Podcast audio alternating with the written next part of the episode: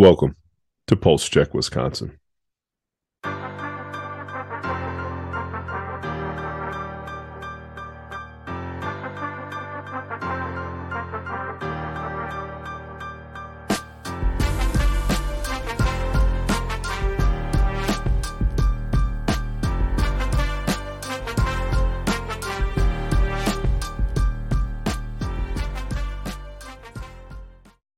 Hello, hello, and welcome back to Pulse Check Wisconsin.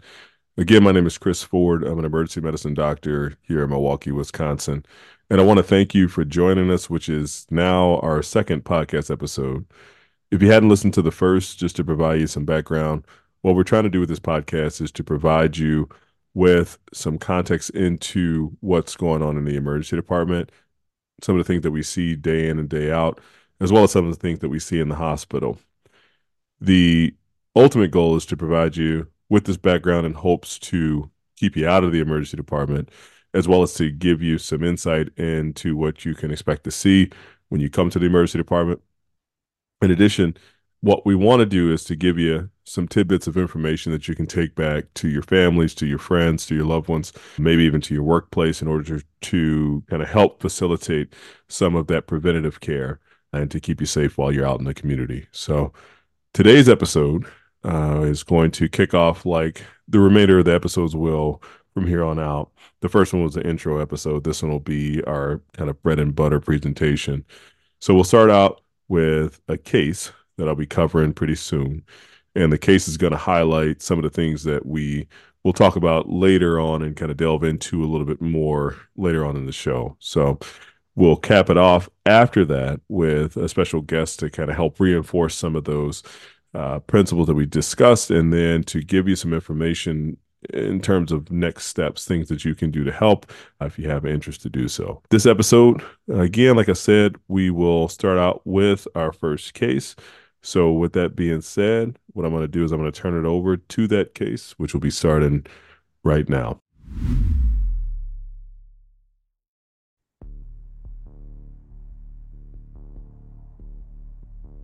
So it's 10:30 at night on a Saturday. I get a call from EMS that we have a patient coming in with difficulty in breathing. From the page that we get out, the report says it's a 19-year-old female, difficulty breathing. We have all the airway supplies available just in case, and a respiratory therapist is there as well. The patient is brought directly into our resuscitation bay. At time of arrival, we learned that the patient is a college student and she was out earlier this evening with some of her friends. She became unresponsive when they got back to their dorm room and the friends called EMS. The patient's friends admit that the patient had been drinking that evening, but it was unknown if she had been taking anything else, if she had any illicit substances. They didn't know what kind of medication she had been on in the past. At time of arrival, the patient's vital signs demonstrate that she has a slow heart rate. Her respiratory rate, or how fast she's breathing, uh, is relatively low in the single digits. Normally, we like to see that around anywhere from 12 to 18 for an adult. Hers were in the single digits, about four or five breaths per minute, if that. The patient wasn't responding to pain. And at time of EMS arrival to the dorm room, they noted that the patient's pupils were, as we call, pinpoint or very small. They noted that she was having what we call apneic episodes or episodes in which she was not taking any purposeful breaths by herself when she was in the rig, and they provided some bag mask ventilation or just some breaths uh, by hand for her at that time. The EMS crew very astutely administered Narcan in the field, which is a reversal agent for opioids. They said that they gave her four milligrams of Narcan by nose with a nasal spray. And then once they were able to establish an IV, they were able to give her an additional two milligrams through the IV. They said that the patient remained unresponsive after they gave this Narcan. Occasionally, though, after they gave it, she had some moaning, but nothing really purposeful in terms of talking or moving her arms or legs. By the time she got to the ER, She's still having some significant difficulty breathing. So, myself and the RT made a decision to get everything set up in the room in the event that we needed to place an airway or to provide a breathing tube for her. So, I talked to my charge nurse who was in the room with me and told her to pull up another two milligrams IV of Narcan because it seemed as though she had some response to it. So we got that set up and we administered the two milligrams of Narcan. While my respiratory therapist is getting together all the airway equipment, I take a quick look from head to toe to see if there's any signs of any trauma to the head or trauma anywhere else that could be leading to this presentation. As I'm doing that, the patient, still seemingly out of it, has a large episode of what we call emesis, or she throws up at that time. So at that time, we were able to suction out the airway to make sure she didn't aspirate or make sure none of this vomit gets into the lung space. And at that time, I made the decision to place the breathing tube not only to provide her with some oxygen, but also to protect the airway. After doing that, we were able to draw labs for the patient. Um, we were able to do some additional testing as well. And I discussed the patient with the ICU doctor or the intensive care doctor in order to secure her a bed upstairs, as further workup will need to be done once she left the emergency department. After I had that conversation with the ICU doctor, I was able to look at some of the labs that had been sent. The labs are normal. The patient's EKG or the heart tracing that we use looked completely normal as well. I was able to look at her previous chart and there was nothing really in her past. She was on no prior medications. Again, the rest of her physical examination was normal. There was no signs of trauma, no evidence of any pathology that I could see otherwise, uh, no seizure history that I saw in her records as well. However, there was one thing that came up on the labs that looked abnormal. It sent a toxicology screen for the patient as well, which had just come back. And with the exception of everything else that was negative, the two things that were positive on this patient's tox screen was a positive for oxycodone and a positive for fentanyl.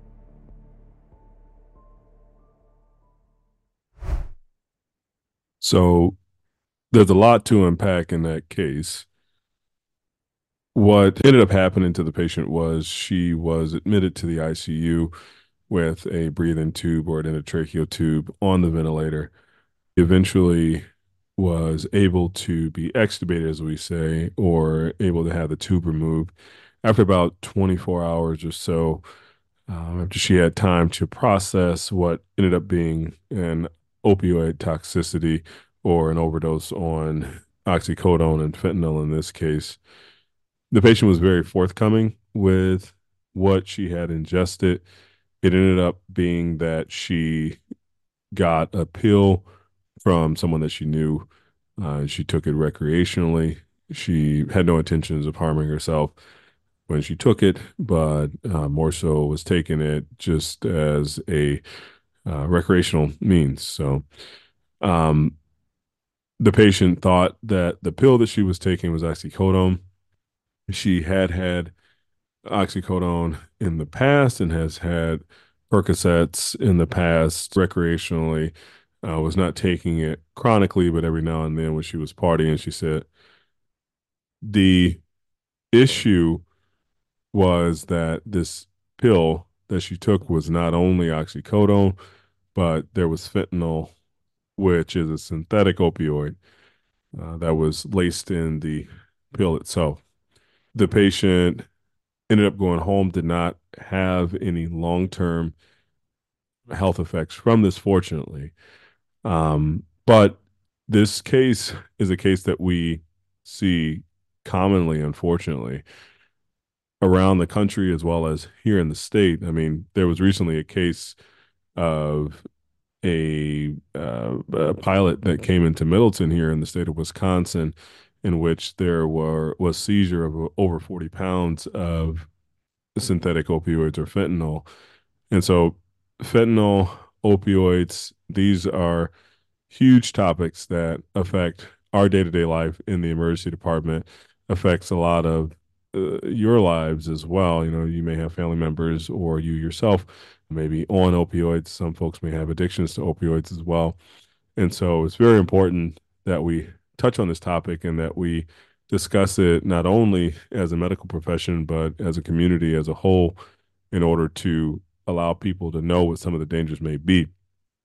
When I say that this is something that we see commonly, a lot of times what'll happen is folks who are either on opioids recreationally or if they're on opioids chronically, uh, if they run out of medications, we see that sometimes folks will fall back on other forms of opioids that are more readily available. So either that being, you know, narcotics that are available on the street like heroin, uh, or some medications or some tablet forms of what they think is a certain type of opioid like oxycodone or uh, Norco or Percocet, and ends up being, you know, either containing some of that medication that they thought they were getting, some of that opioid that they thought they were getting, but also containing fentanyl.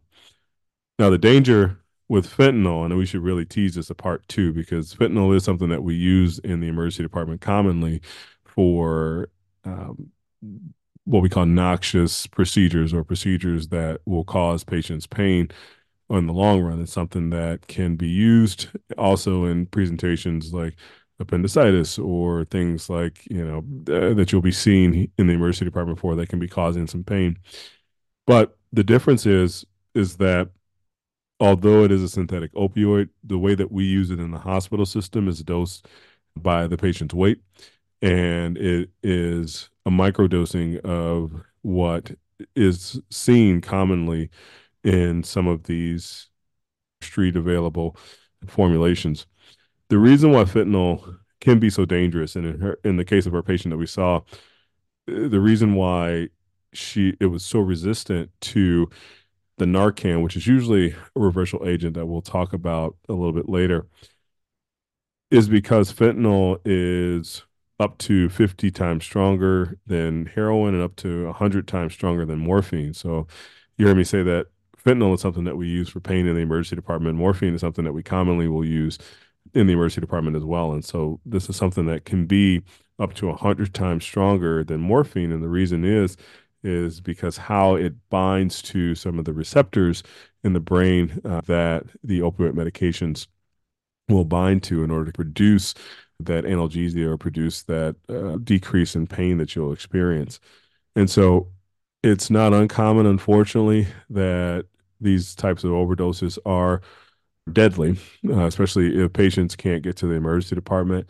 Uh, and can be deadly in the sense that it can be very resistant to the medications that we use in order to revive people from toxidrome or revive people from the medication overdose.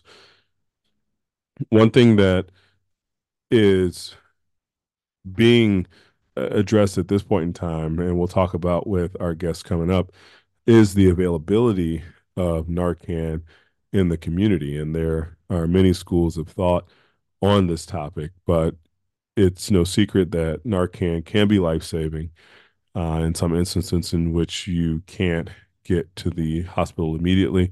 So there's been a lot of legislation, there's been a lot of social dialogue about how to make Narcan available and where it should be available as well. And so, again, we'll get into that with our guests.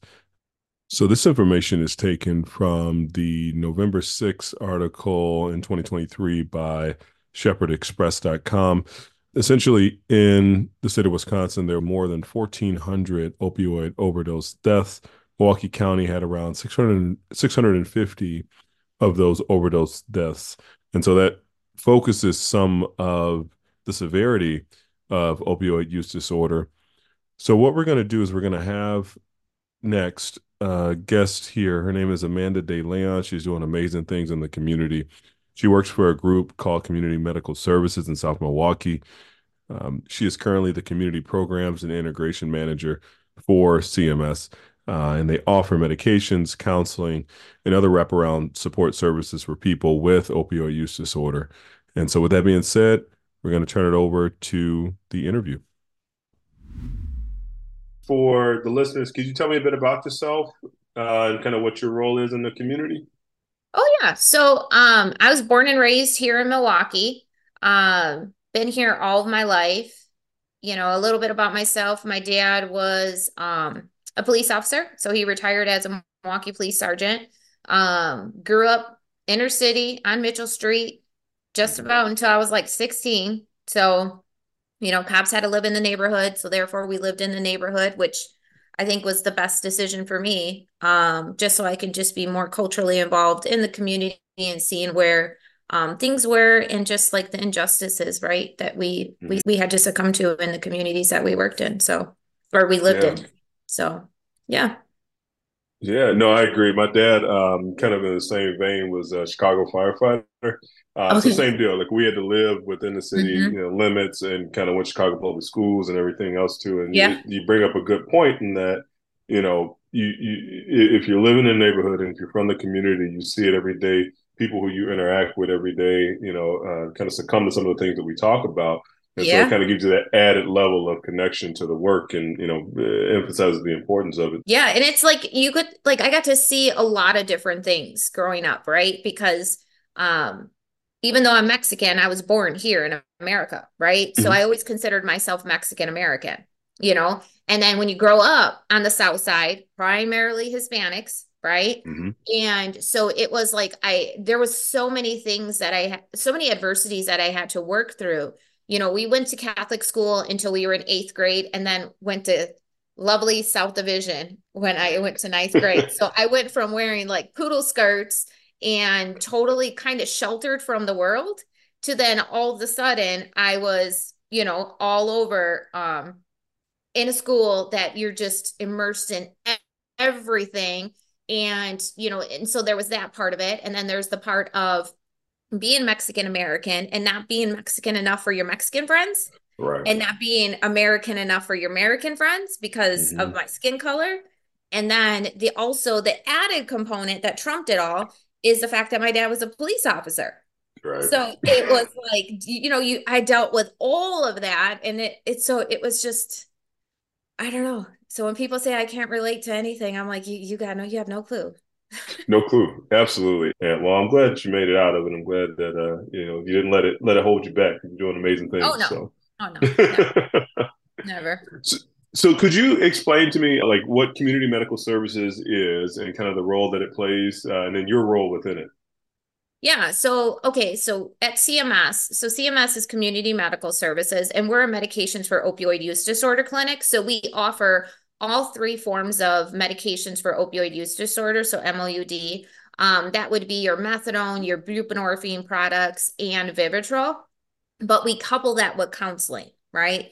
Um, and then there's all these lovely things called state and federal regulations that all OTPs, which an OTP is an opioid treatment program, in Wisconsin have to adhere to. And there's other states too, but Wisconsin is extremely strict when it comes to OTPs, our regulations they're st- more strict than the federal regulations, which the federal reg- regulations changed, and we're hoping hoping is a very strong word that the state yeah. follows suit but you know we can only get there we just we'll get there eventually but you know yeah. and the reason why we say that is because rules are meant for a reason right but when it comes to like you're trying to meet people where they're at and provide a holistic approach when the rules are so strict mm-hmm. it doesn't it, it's not meeting somebody where they're at right? It's not it's not letting them feel like they have any control of treatment. So with the new changes we're hoping that um i know wisconsin would probably be one of the last states to follow suit but um you know with those new changes we're hoping to see more positive impact on the on the folks that we serve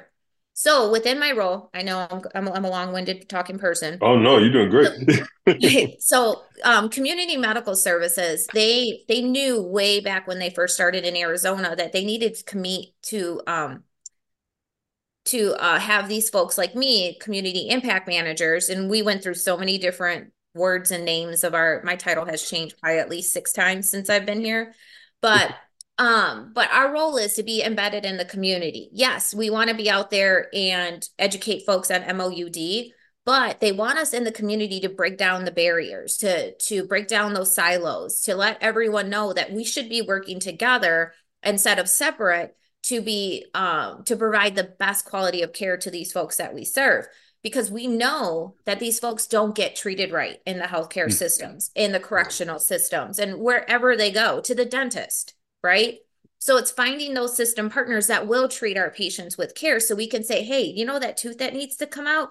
Go see Dr. Dr. Hernandez, right? Mm-hmm. They'll get you mm-hmm. in, they'll treat you with respect, get that tooth removed, you know. So again, treating patients where they're meeting patients where they're at and treating them holistically. So that's why they created our role.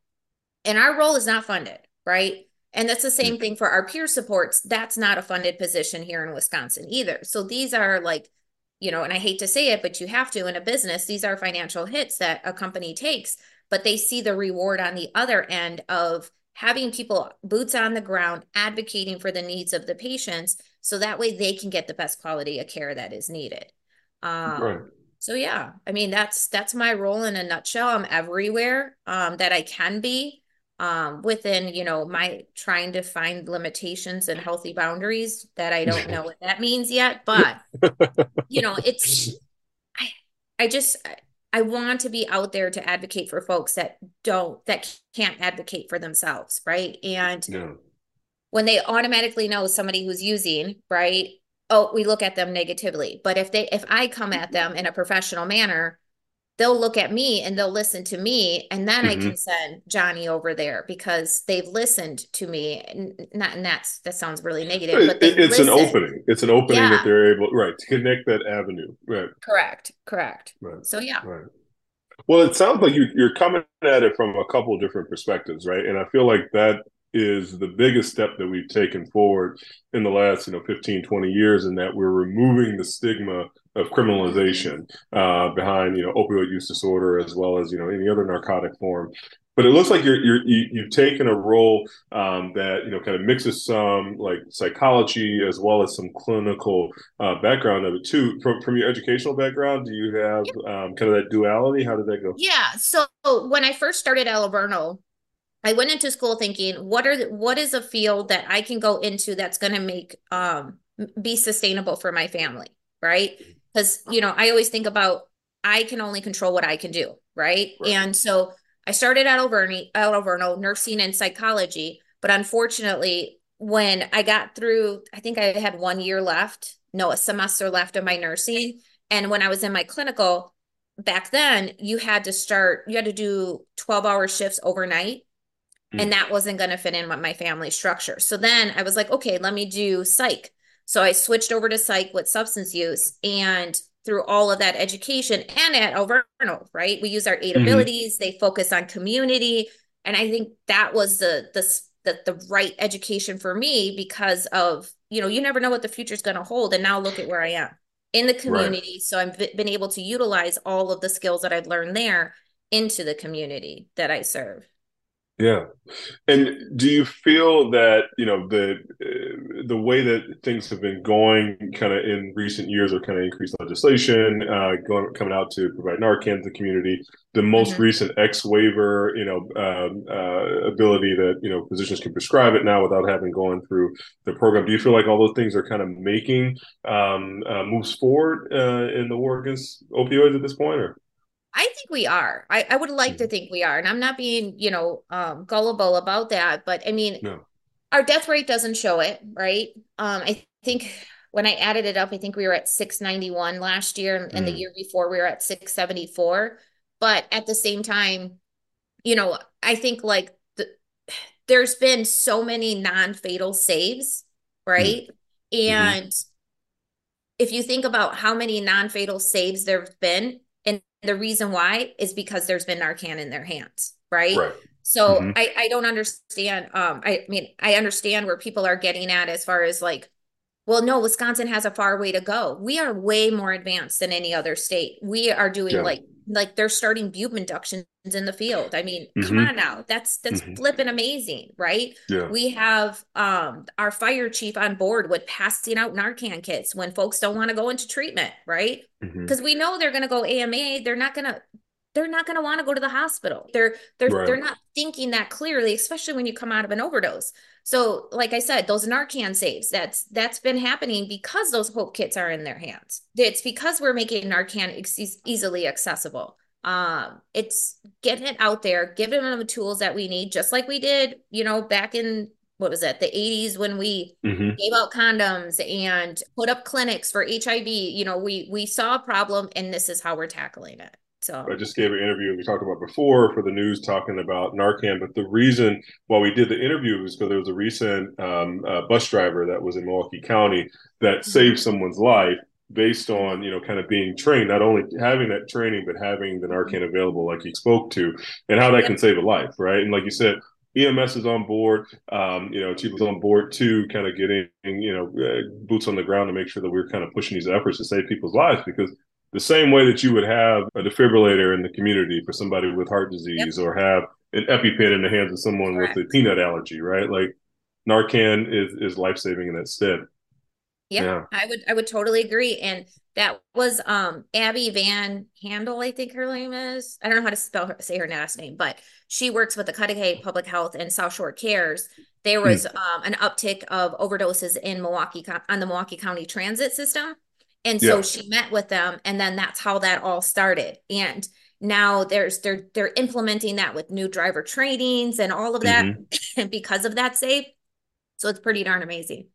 Well, one of the things that I, I want to take a step back real quick, just to kind of talk about that that Narcan, talk about some of the medications that are available for people with opioid use disorder. I just wanted to see if you could speak to that a little bit more. Uh, kind of first off Narcan, and then secondarily, like what other medications are available that can help people with this disorder? Yeah, totally. So, um, first off, so Narcan, which, you know, Narcan's a brand name. We're trying to use naloxone now, but at Yeah. the same time, we know everybody knows the name of Narcan. So we'll stick with what people will gravitate. So with that, as you, you know, for those that are listening, Narcan reverses an opioid overdose, right? It only works on an opioid overdose. Now, we know that there's other things out there like the fentanyl and then like those designer drugs with the the isotines attached to them. But any other like tranquilizers narcan isn't going to work for. So that's why we always strongly encourage everyone to call 911 if you find somebody passed out right and not responsive in any way call 911 because first off the narcan might not work and secondly it might be some other medical issue right Mm. there's other things that are going on you know they could have a heart attack or a seizure or something right some other health issue that you need 911 there um, but narcan it has such a high infinity that it clears off those opioid the opioids that are on the receptors but the key thing is that I would want everyone to understand that just because you Narcan them doesn't mean that they won't go back into that same overdose. Okay. So, again, another reason why folks need to go into the hospital because those drugs, the drugs are stronger than the Narcan after the Narcan wears out. It lasts for about an hour tops, right? So, those drugs are still in their system and eventually it's going to find that magnetic, you know, attraction to those receptors and then they can overdose again. So that is a medication that's used to save somebody from an overdose, right? You can't treat people with that, but the three medications that you can use to treat folks for that have an opioid use disorder is methadone, right? Methadone's a complete blocker. Uh, or not a complete blocker, it completely attaches to that opioid receptor. So Mhm. it makes somebody feel like they're on something without the high feeling, right? methadone is the gold standard as well. So, you know, if my kids ever, God forbid, became addicted to opiates, I would be like, get on methadone because they will Right. feel better quicker and get sober faster. Buprenorphine, it's like think of a square on that receptor. So it's almost a complete binder, right? It has um it's an agonist and an, an antagonist, so it has a little bit of that naloxone product in there. So that's why folks, when they're sick uh, or when they've just used and then they try to take a buprenorphine strip, they get sick because it's that Mhm. naloxone, right? And then Vivitrol is a complete blocker on that receptor. So that's why folks don't typically do well with Vivitrol, but also you have to be sober for about seven to 10 days. So that's hard to do. And everyone's like, well, if they want it, they can do it. Well, hey, new year, new me. Well, how Right. long did it take you to get that box of Oreos out and eat it before? You know, you probably had that box of Oreos out by the third, right? January 3rd. Yep. Yep. And and and, and that sugar is has the same kind of wheat. You know, there's research that shows Mm-hmm. Sugar addiction, you know, it spikes up that dopamine. We have that same response. So again, when you're thinking about that and you want to judge somebody, just think, oh, I'm not going to, oh, I'll just go to the bar and have one beer. And then you have three, you have four, right? So mm-hmm. you have to mm-hmm. think about it. It's different. It's more of like a brain disease versus the control. Pull up your bootstraps and stop using. But those are the medications that can be used. And an OTP is the only place that you can get methadone for opioid use disorder. Mm-hmm. So you'll have to go into a clinic that you have to dose in every single day. Okay. So when people are out there judging our folks that are coming into treatment, hey, when is the last time you've done something every single day that you were committed exactly. to because you wanted to feel better? And that's for methadone and buprenorphine. Vivitrol obviously is once a month, but oh, the other medication that we offer is another buprenorphine product called Sublocade. So that's an hmm. injectable form of um, buprenorphine product versus the sublingual. But yeah. these folks have to come in every single day. You have to commit yeah. to them. Hopping on a bus, for an hour and a half one way, one way to a clinic. And that's in snow, that's in rain, in the heat. It doesn't matter. These folks are that committed that they want to do better. And so they're right. going into a treatment program versus an office space. So, like when you were talking about the X waiver, so like a nurse practitioner, a mid, um, a mid-level provider or a physician can prescribe folks buprenorphine strips or the Sublocade and the Vivitrol. So they can go into an office and get that medication. And if it strips, they'll get like a week's worth at a time. Now, some of those clinics do have, you know, the added benefit of having counseling on top of that because we know medications is a small portion. Folks sure. need counseling. They've they mm-hmm. did so much that they need to work through in order for them to get on that right on their path of recovery. Medication only takes that edge off, but you've you've went against your morals and your values. You've done things that you're not entirely proud of, right? You might not have your kids in your care. Having that licensed therapist there will help you work through that and give you more tools in your toolbox for when things get rough. Let me pull that out. What do I need to do right now instead of using? So, no. you know that works. Um, and so some of those OBOTs will offer that as well. But at an OTP, we always offer it. It's part of treatment. And already, uh, I mean, with that explanation, I'm so happy that I was able to get you on this one because you hit on a lot of good points there, right? And so, not only kind of with the medical background of each one of the treatment options, as well as the reversal agent of naloxone, but also in the the change in the understanding of opioid use disorder. I would say very early in my career, you had some old school folks that were there, like, "Oh, she's back again." You know, we don't want to do this. She just wants narcotics, et cetera, et cetera. And as I've moved on through medicine, you see that that understanding has fortunately gone by the wayside. Because, as you said before, you know, these are things that folks are trying to get better from. They're trying to um, put in the work, going through something daily. In addition to you know having to go to the clinic to get those treatments, they're still raising a family, right? They're still trying to go to work. They're still trying to take care of all their activities of daily living. So all those things fit into the whole sequela that is opioid use disorder. That's not only the body, but also there, there's some psychology behind it. And there's some neurochemical effects that folks anybody would succumb to of all walks of life. Correct. Correct. Yeah. What are your thoughts, speaking of Narcan, about the there was a lot of, of media surrounding the Narcan stations that are offered throughout the city. Um, one was talking about the vending machines at UWM. Um, what are your thoughts about that? And then what are sort of next steps that you can think of from like a, a CMS uh, perspective that we can do to promote further uh, availability of, uh, of naloxone in the community? Yeah, so I think it's amazing that these mm-hmm. vending machines are popping up everywhere. We are actually going to get a vending machine. Um, we were it was supposed to be our Christmas present, but then it was delayed. yeah, and then we were like, yes, our Valentine's Day gift, and not yet. So it's supposed to come in March. Ours will be temperature controlled mm-hmm. outside of our West Allis location. Um, and so folks just go in, hit the VIN number, like I want A6 and it's all hmm. Narcan, right? right? And then it just simply comes right out. They don't ask no. any questions. And the, the great thing that Milwaukee did um, is listen to the community. And by collecting data, so if you had to enter your birth date or, or whatever, we knew that was kind of a barrier to folks access, accessing Narcan through those vending machines. So they simply just vend it out just like they would a bag of chips. It's it's mm. amazing. Um, and again, it's meeting people where they're at, right?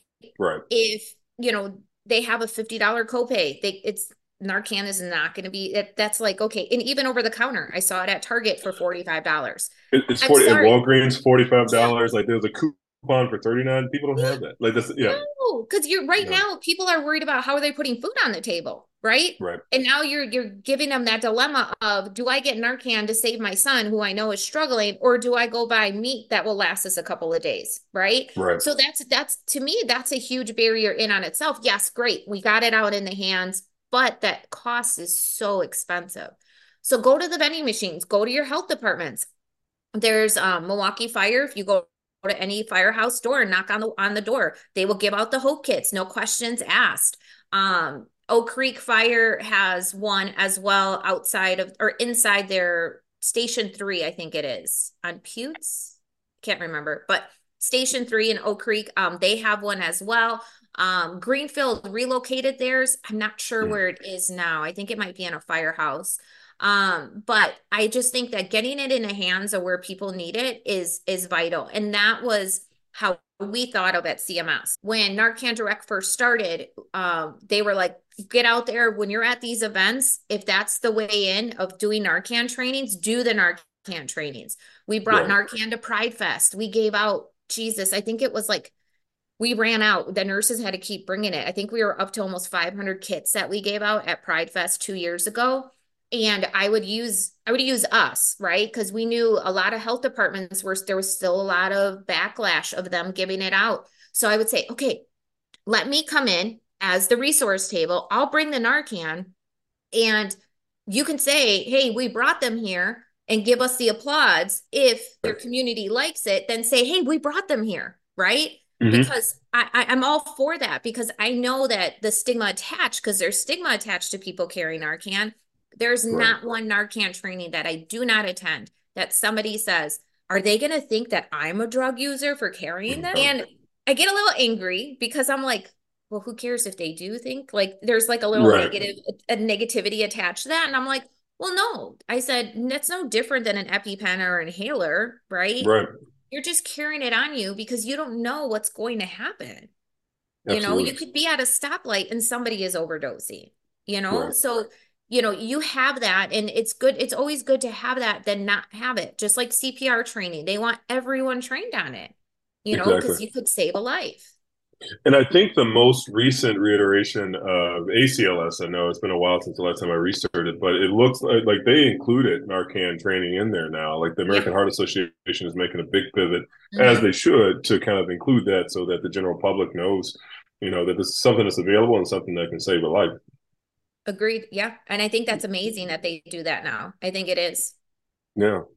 One of the things that you mentioned was um, kind of uh, the partnerships with some of the fire departments um, in the area of Milwaukee. Um, does CMS have partnerships with the fire departments? And if so, uh, kind of are, are you guys kind of given training or given resources in that fashion?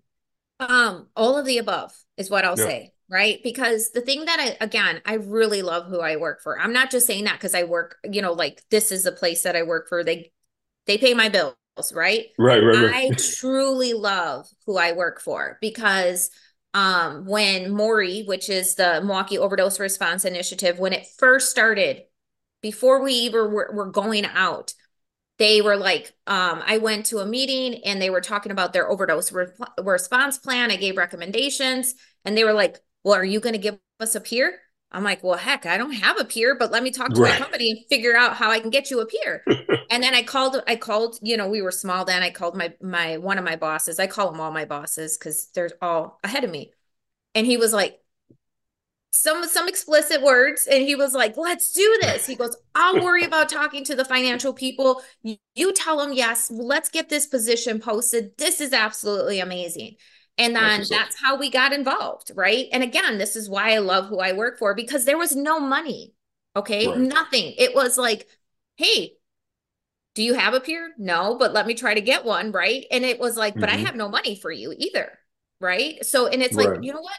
I don't, I don't care when it, about money when it comes to, you can't put a value on somebody's life. Right. Right.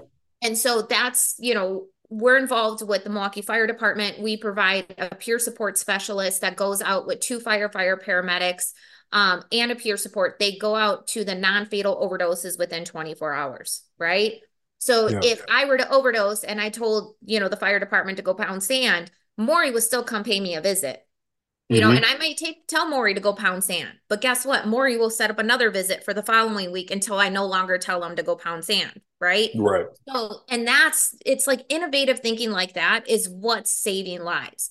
And not only are we involved with Milwaukee Fire, we're involved with West Allis Fire, Greenfield Fire, um, St. Francis, South of Milwaukee. Um, there is that's the nursing, their their nurse and a social worker and a police department.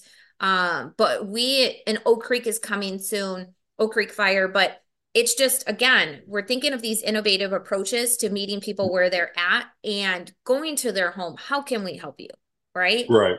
So it's just it's just awesome. I love the work that we're doing with our fire departments and our health departments. And again, you're breaking down barriers. Health departments and OTPs never talked before, right? OTPs and fire departments never talked before.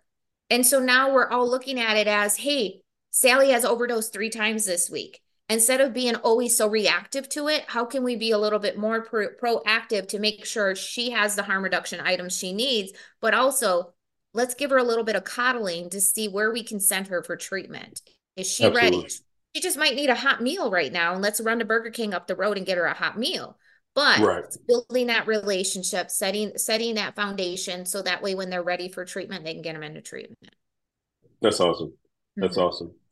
I So love it. It's, if- it's it's like oh, I was so glad to be a part of that passion project. It's amazing. Well, th- that's exactly it, right? It's a passion project, and you know that it's something that you can go to work every day, and you know that you're making a difference in your community, and you know Right. that the work that you're doing is going to affect multiple generations. That's that's the thing that you know I, I try to tell a lot of people, like when I'm doing advocacy work. Um, you know, the the the point of this is opioid use disorder does not only affect that person; that affects their family, it affects their Yes. kids. So this is a generational condition that we can't just criminalize and we can't just you know turn into you know it, it- it's a it's a them issue right so this is Correct. all of our issues and affects all walks of life and you know any avenues that we can make to provide that support and make it sustainable because it's one Mhm. thing just to bring you know some, some treatments in there and say okay we're gone see you later but what you Mhm. guys are doing is you're creating those avenues for this to be sustainable and we can build on it as you know healthcare professionals as you know Correct. allied professionals in the community right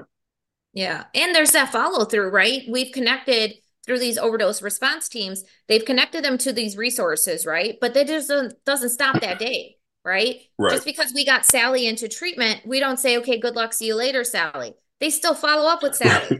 right right you know and so it's just it's amazing just that hand holding and that coddling because you mentioned families families have given up right Mhm. and i will never recommend a family it is really hard because you know there's in my life there's there's individuals that have been struggling with substance use it plays a huge toll on the family on just on the family structure on what they go through all i can say is don't give them money. Go to Burger King. I keep picking on Burger King. My, I mu- probably want Burger King, but oh, I'm say it, it sounds good right now. it does.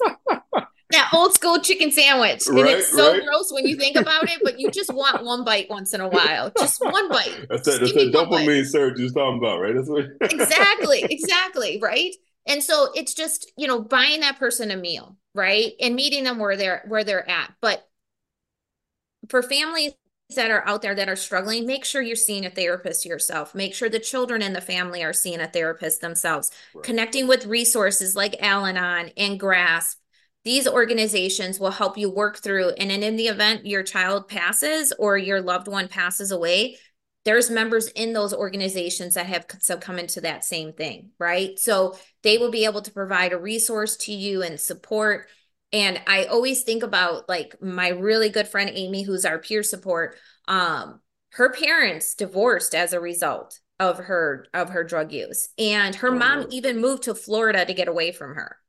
You know, so when you're thinking about um, I don't judge or shame any family member when they say is enough and is enough and close that door. The only thing I say is if you're driving them to a treatment center, just be silent. Don't belittle them. Okay. It is a lot. And I know it's taxing on you to and, and a lot to ask of you to take them to a treatment center, but just don't belittle them. Just say, I'm glad you're going today, bud.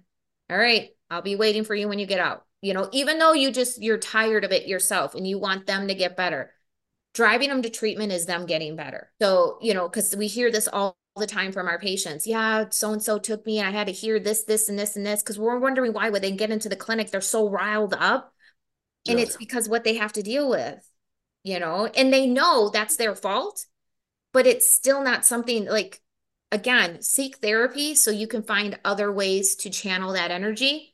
And yeah. so that way that person can focus on themselves while they're in while they're in treatment and, and and you know that holistic approach you know kind of taking a look at the, the the entire patient not only outside of the addiction but also the psychology associated with it for both, the person affected as well as the family you know that is that is entirely the way that we come out of this right like we yeah. we we've created this issue wholly a lot of lot lot of it has to do with some of the you know pharmaceutical companies that has already been litigated so we don't have to debate that anymore right yeah. but but but we need to move forward and this is the avenue forward for that yeah, it is. It is. Yeah.